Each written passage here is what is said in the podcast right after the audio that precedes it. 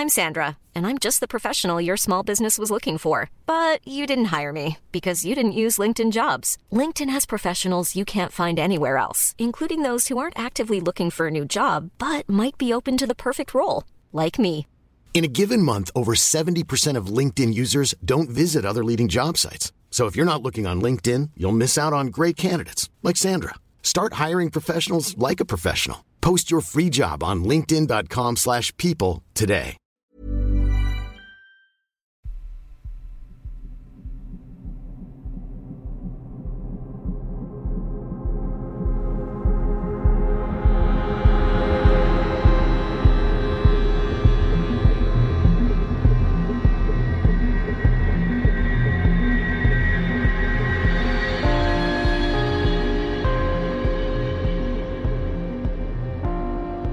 And welcome to episode number 188 of Real Life Ghost Stories. And to kick things off this week, I need to thank some of our newest Patreon subscribers. I would like to thank Joan Eastep, Holly Pogue, Rama Sharma, Low, Ruth I Rootslayer, Sophia Engzel, Michael Thompson, Ash, Sodith Sanchez, Sarah Stewart, Bobby Thompson, Wild Bill, Snowdrop Shay, Outback Jack 99, Emma Gray, Emma Tag, Mrs. B, Megan Crosswell, JJ, and Karen McAvoy. Thank you so much for subscribing to the Patreon. I love you and appreciate you every single day.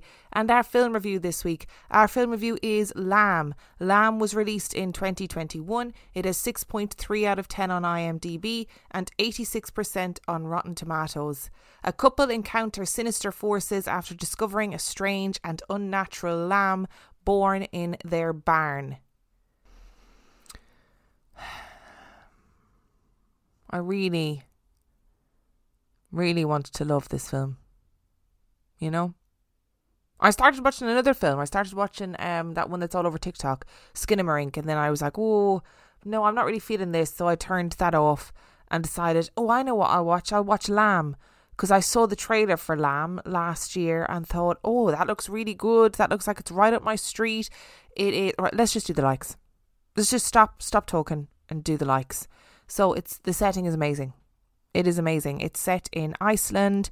It's on this farm. It is beautiful. It's all these rolling hills, snowy mountains. There's lots of snow. It's very isolated. It is absolutely stunning.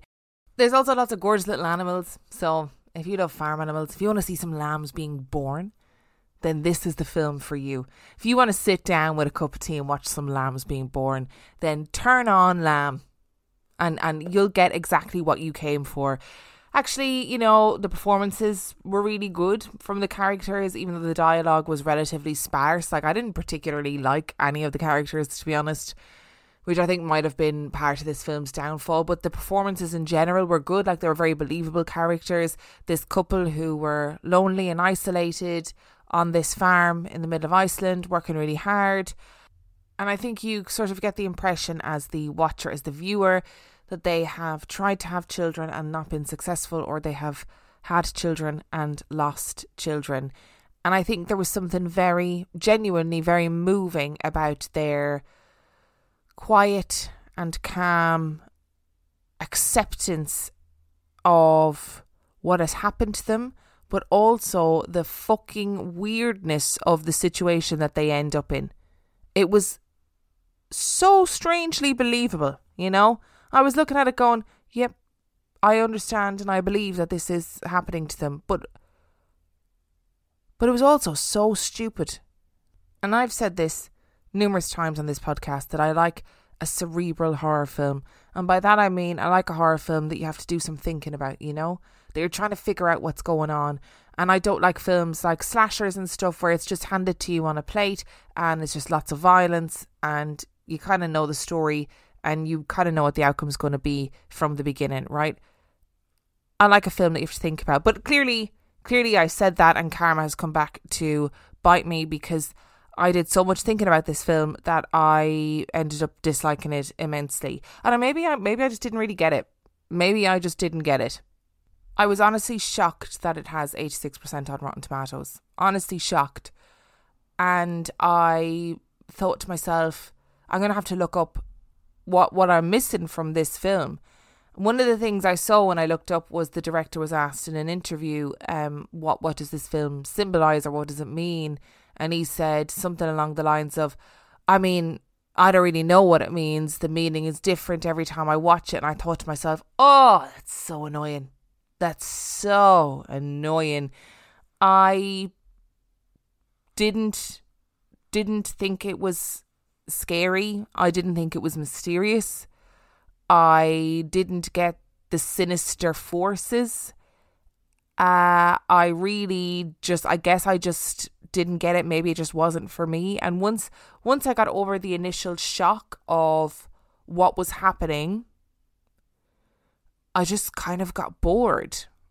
And I don't want to say any more than that because I don't want to, I don't want to ruin the the story for people I just and I thought it was a bit sad, you know, and and I understand actually that is a part of it that it is meant to be sad, but like I don't I don't I don't I didn't think it was a horror film. I didn't think it was a folk horror film. I understand there was folk horror elements. I mean, the ending I was just like I'm sorry, what is happening? And I think on a very basic level like I understood I think I understood what the film was trying to say, but I just didn't really like it. And look, I don't, I don't know if I'm allowed to say this. It feels really wrong to say this, but I'm going to say it. And if anybody has seen the uh, the film, can you let me know if you agree or disagree with this one? But was Ram Man kind of hot? Am I allowed to say that? Is that just me? I don't know. I don't know. If you've seen the film, let me know. Overall, it just wasn't. It wasn't a hit from me. I think I'm gonna have to I'm gonna have to give it two stars, and and th- that's a push. I think. I think the originality of the story was interesting. I think the characters were believable. the The acting was really good, even if they weren't particularly likable, and the scenery was absolutely out of this world. I appreciate a folk element to a story. I really do but I just didn't particularly like it as a horror film. I just thought it was quite boring. D- wasn't really enamored by it. One thing I will say is that when I was reading an interview with the uh, leading actor, the the wife in the story, she is Icelandic, I think, and she grew up on a farm. And she said that her whole life on the farm, her grandmother told her about elves and that even though she couldn't see the elves, the elves were there and she had to respect the elves. So maybe maybe that's the reason I'm giving it two stars. Maybe it was just because I read about elf respect.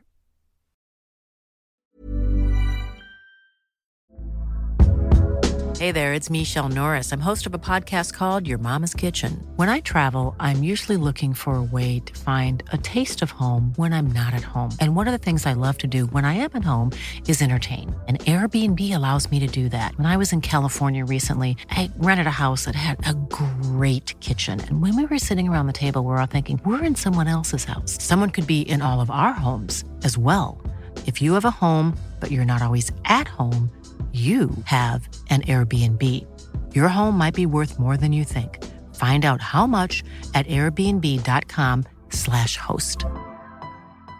I'm Sandra, and I'm just the professional your small business was looking for. But you didn't hire me because you didn't use LinkedIn jobs. LinkedIn has professionals you can't find anywhere else, including those who aren't actively looking for a new job, but might be open to the perfect role, like me. In a given month, over 70% of LinkedIn users don't visit other leading job sites. So if you're not looking on LinkedIn, you'll miss out on great candidates like Sandra. Start hiring professionals like a professional. Post your free job on linkedin.com/people today. Which brings us to our story this week. Now, our story this week is one that's been bopping around for a very long time since the days since the early days of real life ghost story this this particular topic has been bandied around. And I want to give a special mention to Caroline. Caroline I don't know if you're still listening. It's been a long time you know but you have been volleying this this topic for a really long time. And you always jokingly referred to it and always in good spirits too in terms of uh, referring to this as the potential reason for various stories, etc. So, Caroline, this episode is for you. And I also need to give a shout out to Lindsay, who messaged me on Patreon and said, Hey, have you seen this topic? And sent me a link to a Reddit conversation around it. And then I went, oh, Caroline used to talk about this all the time. And then I looked into it and had my mind absolutely blown, genuinely. This story, it just gave me all sorts of feelings. I have to say before we start that this story is going to talk about being very close to death. And the first part of this story deals with um 9/11. So for some people that might be a time to check out, but it is the first part of this story. So you can check back in halfway through and and and still listen to some good stories that maybe won't be as triggering for people. So let's get into it.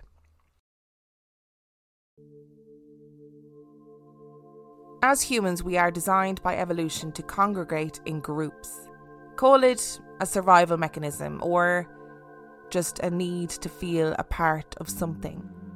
There are, of course, exceptions to this rule in that there are some people who just prefer to be alone, but for the most part, we move within groups or at least on the periphery of groups. We have towns, villages, cities, and settlements, family units, friendship groups, working teams, and really, a lot of that stems from our need for connection. And I think there is no deeper need for connection than when we are in trouble. Most of us will experience times of deep stress, pain, or trauma in our lives, but most of us, thankfully, won't experience actual mortal peril. But there are those who do for whatever reason. Some people seek it out actively embarking on grueling treks up mountains or into the deep wilderness, risking life and limb for a sense of achievement, or maybe the sense of feeling so close to death that you feel truly alive. For others, it is accidental. Due to some series of events, they end up in a perilous situation where they are one person against nature for others, it is a human driven cataclysmic event like a terrorist attack or even a car accident. Whatever the case may be, whatever the individual perception is of mortal peril, or indeed how the individual ended up there, what happens to human beings when we are faced with our own mortality, and I mean really faced with our own mortality? When someone is tired, terrified and confused and wholly alone facing the end of their world. There is an often reported phenomenon that takes place the mysterious appearance of the third man. It is unlikely that Ron DiFrancesco started his day thinking that by the end of it, he would become a semi household name. He worked for Eurobrokers, a financial trading firm, on the 84th floor of the South Tower of the World Trade Center. And at 8:46 a.m., there was a deafening boom. His building shook and the lights above his head flickered. There were some audible gasps, but then silence descended over the 84th floor. What had just happened? They could see the plume of smoke rising from the north tower. Was there an explosion? A fire? What? A voice rang out over the public address system. Building 2 is secure. There is no need to evacuate Building 2. If you are in the midst of evacuation, you may return to your office by using the re entry doors on the re entry floors and the elevators to return to your office. Repeat, Building 2 is secure. Ron craned his neck to look at the box where the voice was emanating from, and somehow he wasn't reassured. As he glanced again towards the billowing smoke of the South Tower, he called his wife Mary. I'm fine, it wasn't my tower. I promise I'm fine. He turned his attention back to the walls of data on the screen in front of him, but found himself unable to concentrate. His phone rang. It was his friend from Toronto. Ron, I'm telling you now, get out of there. Something is wrong. Ron agreed. He rang Mary to tell her he was leaving the tower. At 9:03 a.m., the second plane hit the south tower. It hit the building between the 77th and 85th floor. Ron had just left the trading floor, and now it no longer existed. Destroyed by the impact. Ron had been thrown against the wall and showered with debris, but he was alive and mobile. The South Tower had three emergency stairwells, and Ron stumbled out onto stairwell A, which happened to be the only stairwell that offered any hope of escape from the floors above the impact. There were others streaming into the stairwell, and they all began to descend through the dimly lit floors that were rapidly filling with thick smoke. Three floors down, they met a woman you can't go down. There is nowhere to go. It's all smoke and flames. Go to the roof. They can rescue us from there. People began to turn around and make their way back up. There were voices that emerged from the floors. But the door mechanisms that were designed to keep smoke out had jammed on impact, and now there was no way to open them. They kept moving up.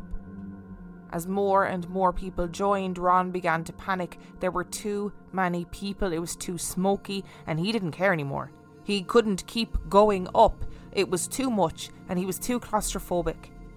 Ron turned around and went back, descending the stairs through the tower. The situation was truly dire this time. The smoke was black and poured up the stairwell. Ron was starting to seriously struggle, and when he got to the impact zone, he could go no further. He crouched as low as he could, and the smoke began to take a hold of him. He could see people all around him, and he knew he couldn't get out of this. But then he heard a voice Get up, Ron. Ron, get up. You can do this. The voice was male and it was not a voice he knew, but he physically felt a presence. And then it happened. Someone physically lifted him up off the floor. Ron, get up, you can do this. He then felt himself being guided, and although he physically didn't feel anyone take his hand, that was the sense he got that someone was leading him down the stairs. He continued his descent climbing over collapsed walls and debris, and was met with a wall of flames. He recoiled, but he heard the voice again. Ron, go through the flames. You will be fine, I promise. And despite all of his natural sense of fear, his human intuition to stay away from the flames, Ron listened to the voice put his arms over his head, and walked into the wall of fire. He now believes that the flames were present for three stories, but he emerged on the 76th floor, singed, but otherwise completely unharmed, and continued down the stairs. It was only then that he felt as though the presence had left him Ron made it to the lobby of the building and he was directed to an exit. And just as he made his way out onto the street, there was a deafening roar and the building collapsed behind him. Ron DiFrancesco was the last person to make it out of the South Tower before it collapsed. He was one of only four people to escape the building from above the 81st floor. This story is by no means an attempt to trivialise the events of 9 11 or its far reaching impact. Ron DiFrancesco experienced what is known as the third man factor, and it was him who went on to speak about what happened to him on that day in the South Tower. But why is it called the third man factor, or as it's otherwise known, third man syndrome? It's from a book called South that was written in 1919. As reported in the Guardian newspaper, on the 5th of December 1914, explorer Ernest Shackleton left South Georgia with his ship HMS Endurance, heading for Antarctica. Within weeks, the crew had run into serious trouble. Heavy pack ice surrounded the vessel and gradually began to crush the ship. On the 20th of May 1916, Ernest Shackleton, Frank Worsley, and Tom Crean reached Stromness, a whaling station on the north coast of South Georgia. They had been walking for 36 hours in life threatening conditions in an attempt to reach help for the rest of their party. three of their crew was stuck on the south side of the island, with the remainder stranded on Elephant Island.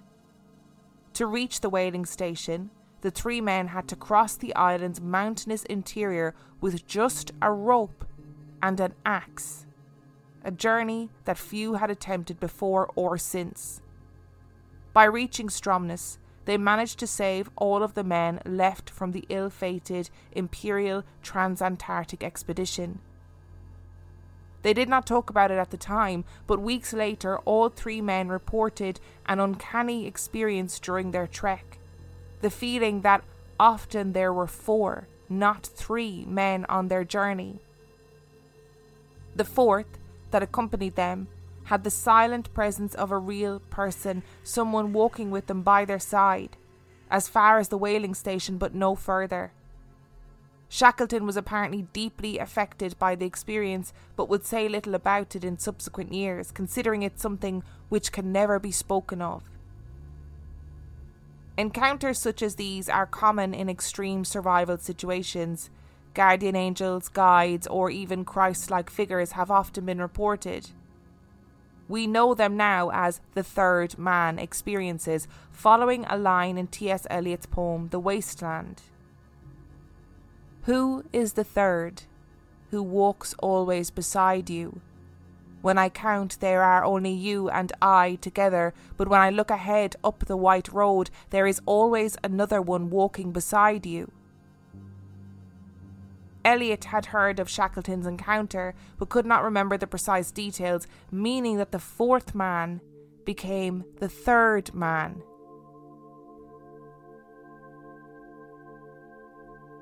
In 1997, Stephanie Schwabe entered a world that most of the human population would never see. Her lights lit up the walls like jewels, and white stalactites and stalagmites surrounded her. She was in a place called Mermaid's Lair, 30 metres deep and off the coast of Grand Bahama Island. Schwabe was a researcher, and her job was to study the cave systems that included Mermaid's Lair. She knew these caves as well as anyone could and had done this dive countless times. The only difference was that this time she was doing the dive alone. Her husband, an expert diver and researcher named Rob Palmer, had died in a diving incident earlier in the year, but she was continuing their work. Schwabe was busy collecting sediment from the floor of Mermaid's Lair to be studied, and the day had already been a strange one.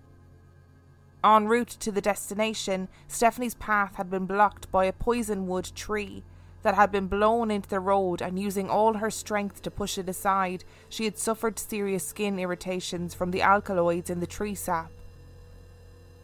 When Stephanie had collected all of the samples that she needed, she decided to end the dive and packed up her equipment. But her heart sank. She couldn't see her guideline. Diving in itself is dangerous, but cave diving is even more dangerous because if things go wrong, you can't just ascend. You have to make your way through the caves horizontally before approaching the surface. It is incredibly easy to get disorientated and lost in caves under the water, hence the need for a guideline for a safe exit from the cave system.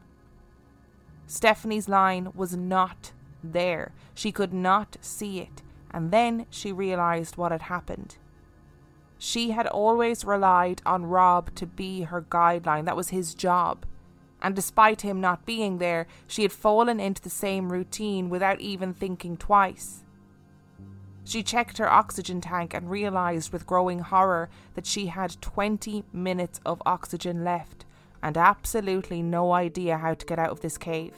Suddenly she was furious. Furious with her husband for dying and furious with herself for such a rookie error, and now she realised that she was going to die. And in a strange way, she was okay with it. She was resigned to it. She was in pain and depressed and missed her husband intensely, and she was ready to die. Suddenly, the water around her brightened, like her field of vision had sharpened, and she could see clearer. She felt a flush, and became intensely aware that someone else was in the cave with her. She heard her husband's voice loud and clear. All right, Steffi, calm down. Remember, believe you can, believe you can't. Either way, you are right. Remember? Steffi sat cross legged on the floor of the mermaid's lair, willing herself to be calm. Fifteen minutes had passed, and she opened her eyes and looked up, feeling calm in the presence of her husband. And as she scanned the cave, she saw a flash of light.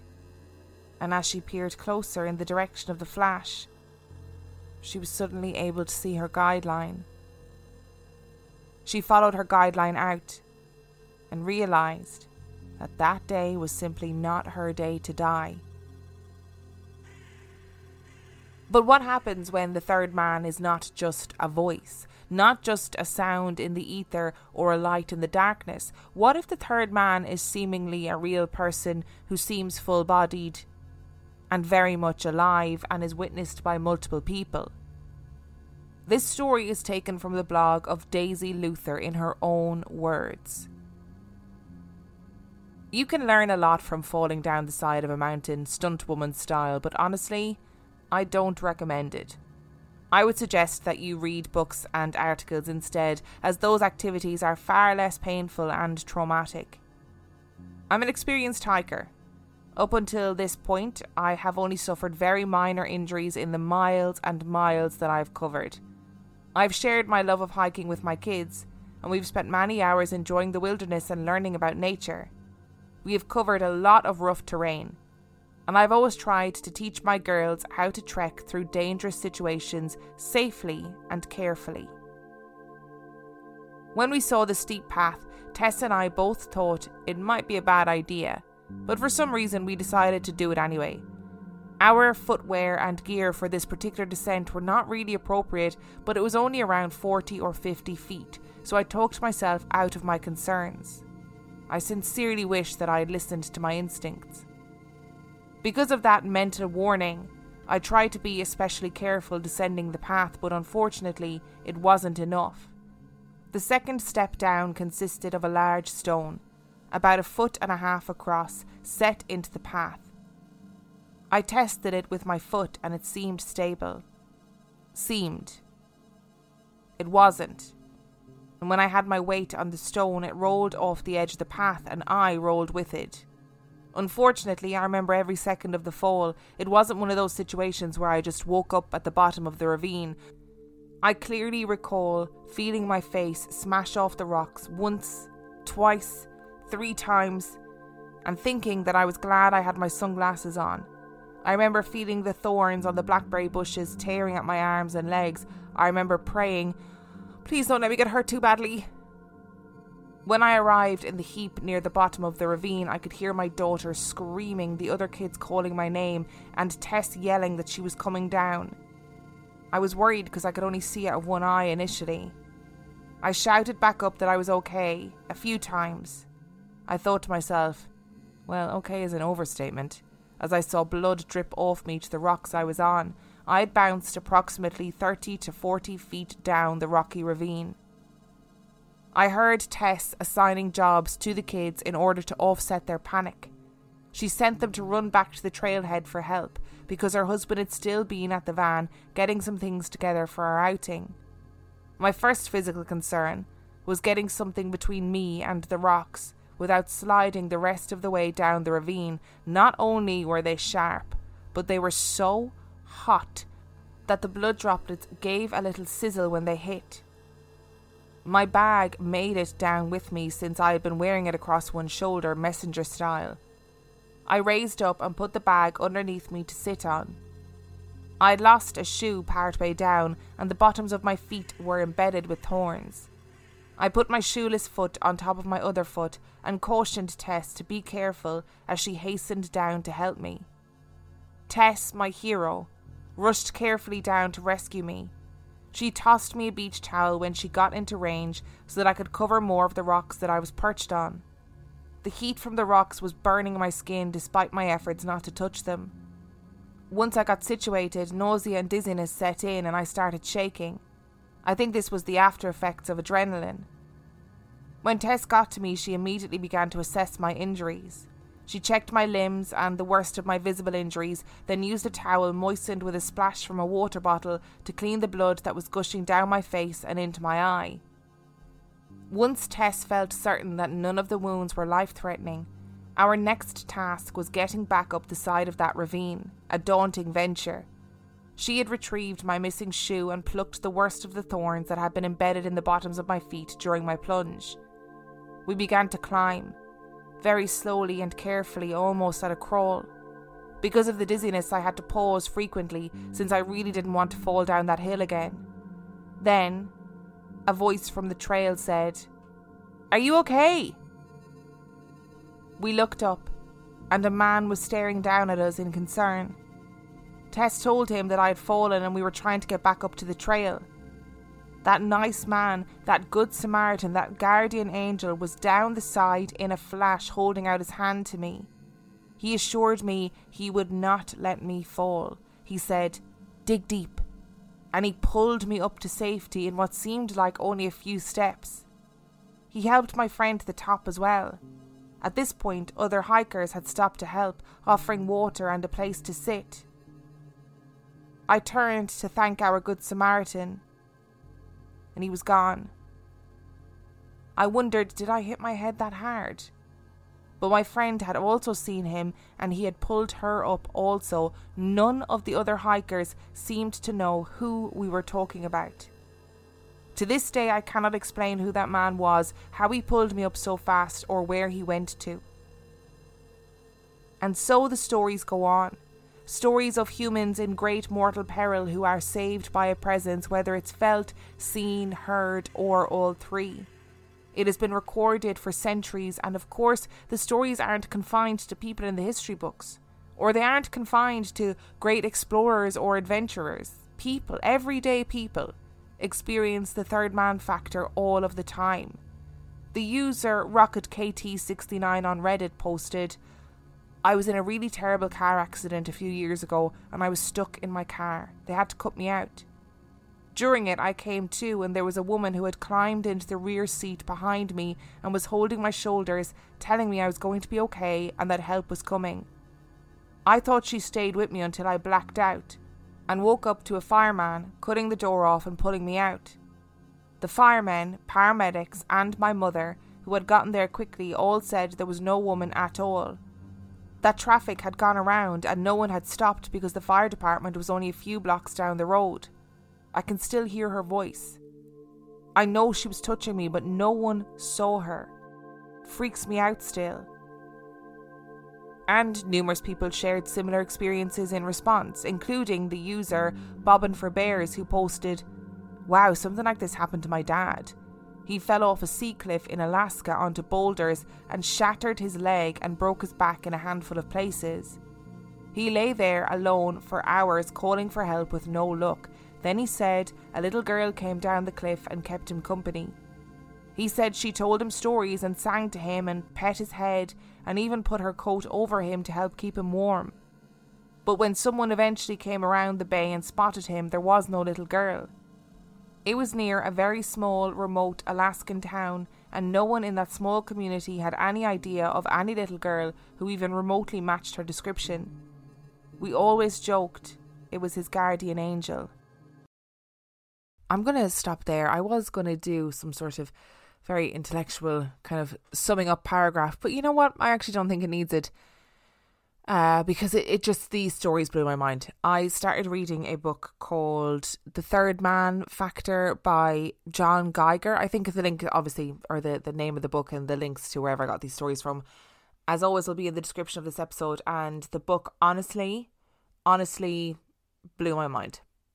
Just these stories of human survival are like they give me goosebumps. They make me so emotional. Like Ron DiFrancesco, his story honestly made me so emotional. I I can't imagine what life must have been like for him going forward and thinking, why me and not everybody else? Like the survivor's guilt he must have felt must have been incredible.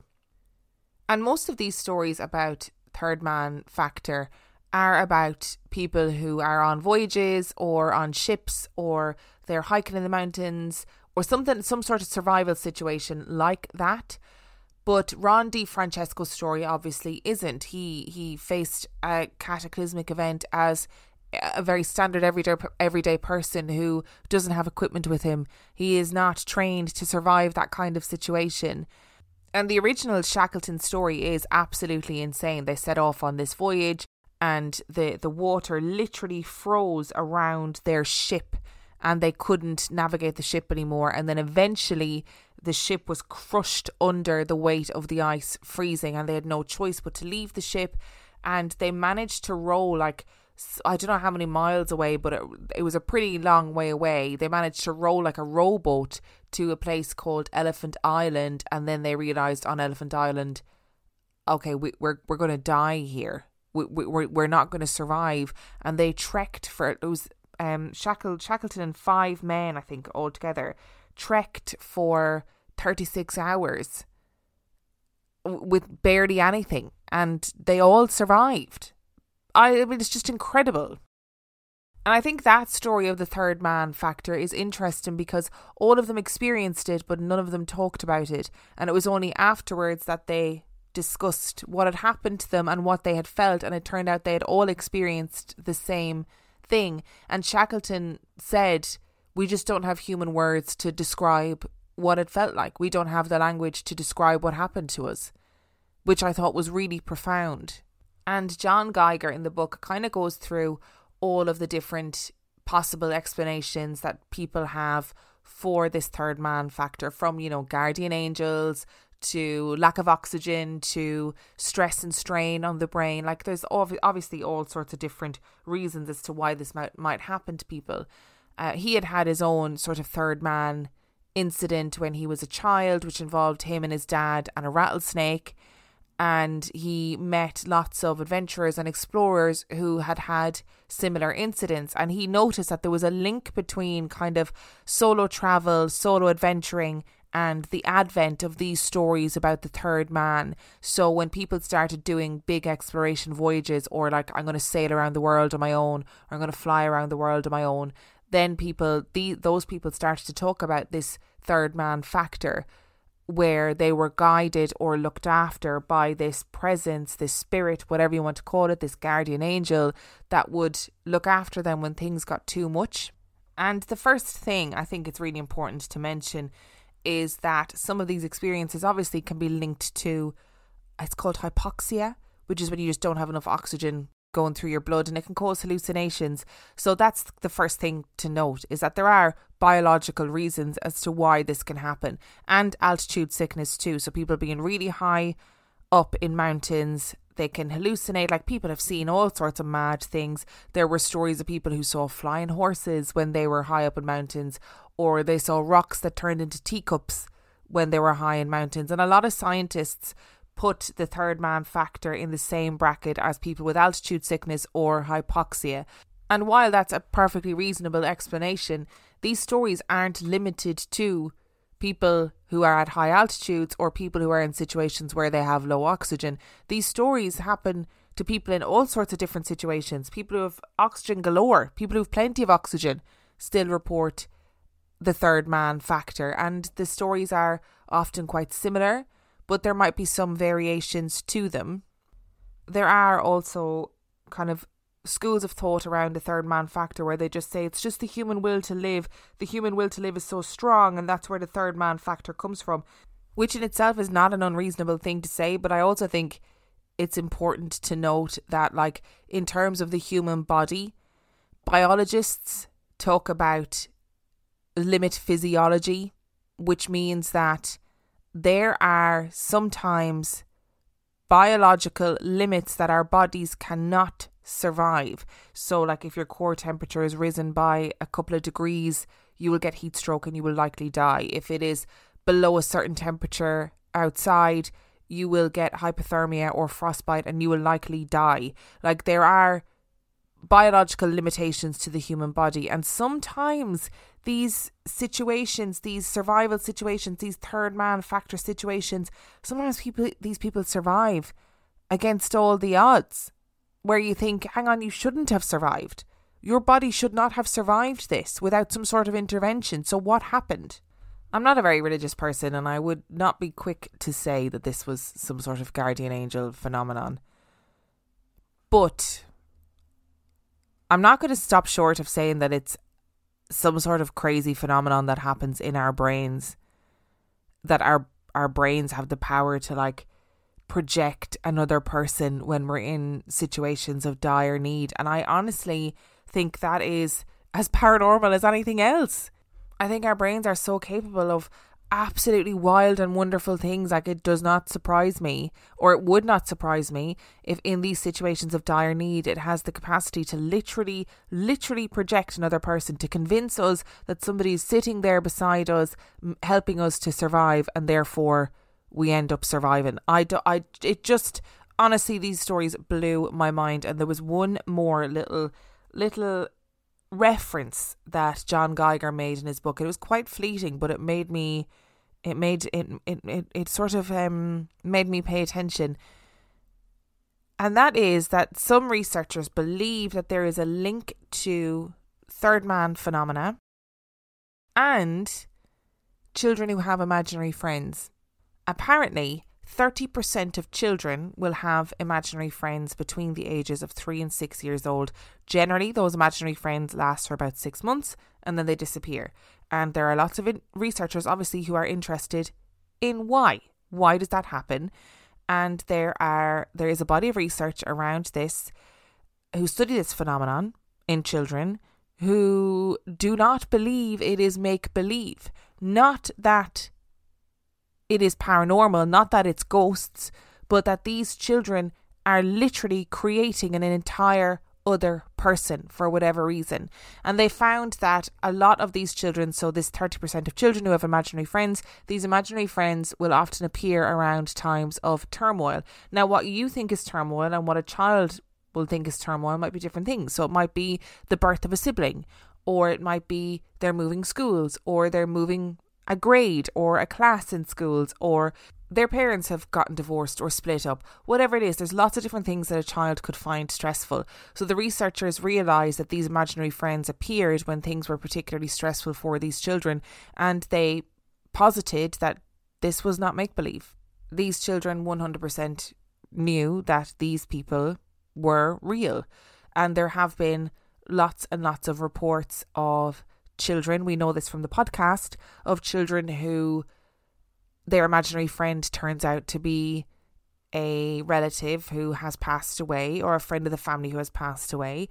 And interestingly, in stories of the third man factor, there are five different things which often come into play. Things like boredom, where somebody's doing something monotonous over and over again. Uh, things like multiple triggers, like starvation, lack of sleep, ideas around a saviour, ideas around something called the muse factor, but the final one is the widow factor, which is people who report the third man factor, but they believe that it is somebody that they have lost in their life. So whether it is a partner or a friend or a colleague, that is who they believe is the third man who comes back to help them. And similarly, that happens really regularly in children who have imaginary friends. Now, I don't know what that means. Okay? I don't know what that means, but the red string is out. It's dotted all over the wall. I'm like Charlie from It's Always Sunny in Philadelphia. I am that meme right now because it's all coming together, but I don't quite know what the answer is. Okay? Do I think this is like ghosts or supernatural or paranormal? I'm not entirely sure. Do I more so believe that it is some sort of like crazy power that our brains have that shouldn't be dismissed as just hallucinations? Yeah, probably. I probably do believe that. Let me know what you think. I'm dying to hear it. Thank you so much for listening to today's episode of Real Life Ghost Stories. If you have your own spooky story that you would like to submit to the podcast, you can do so by emailing it to Real Life Ghost Stories Podcast at gmail.com. You can also check out the website Real Life Ghost Stories Podcast.com. And if you are desperate for some extra spooky stories, you can sign up to Patreon. That is patreon.com forward slash Real Life Ghost Stories, where for $5 a month or $2 a month, you get access to heaps of extra content, as well as every single main and mini episode completely ad free. And on that note, I shall see you next time. Hey, it's Paige DeSorbo from Giggly Squad. High quality fashion without the price tag. Say hello to Quince. I'm snagging high-end essentials like cozy cashmere sweaters, sleek leather jackets, fine jewelry, and so much more. With Quince being 50 to 80% less than similar brands. And they partner with factories that prioritize safe, ethical, and responsible manufacturing. I love that. Luxury quality within reach. Go to quince.com slash style to get free shipping and 365 day returns on your next order. Quince.com slash style.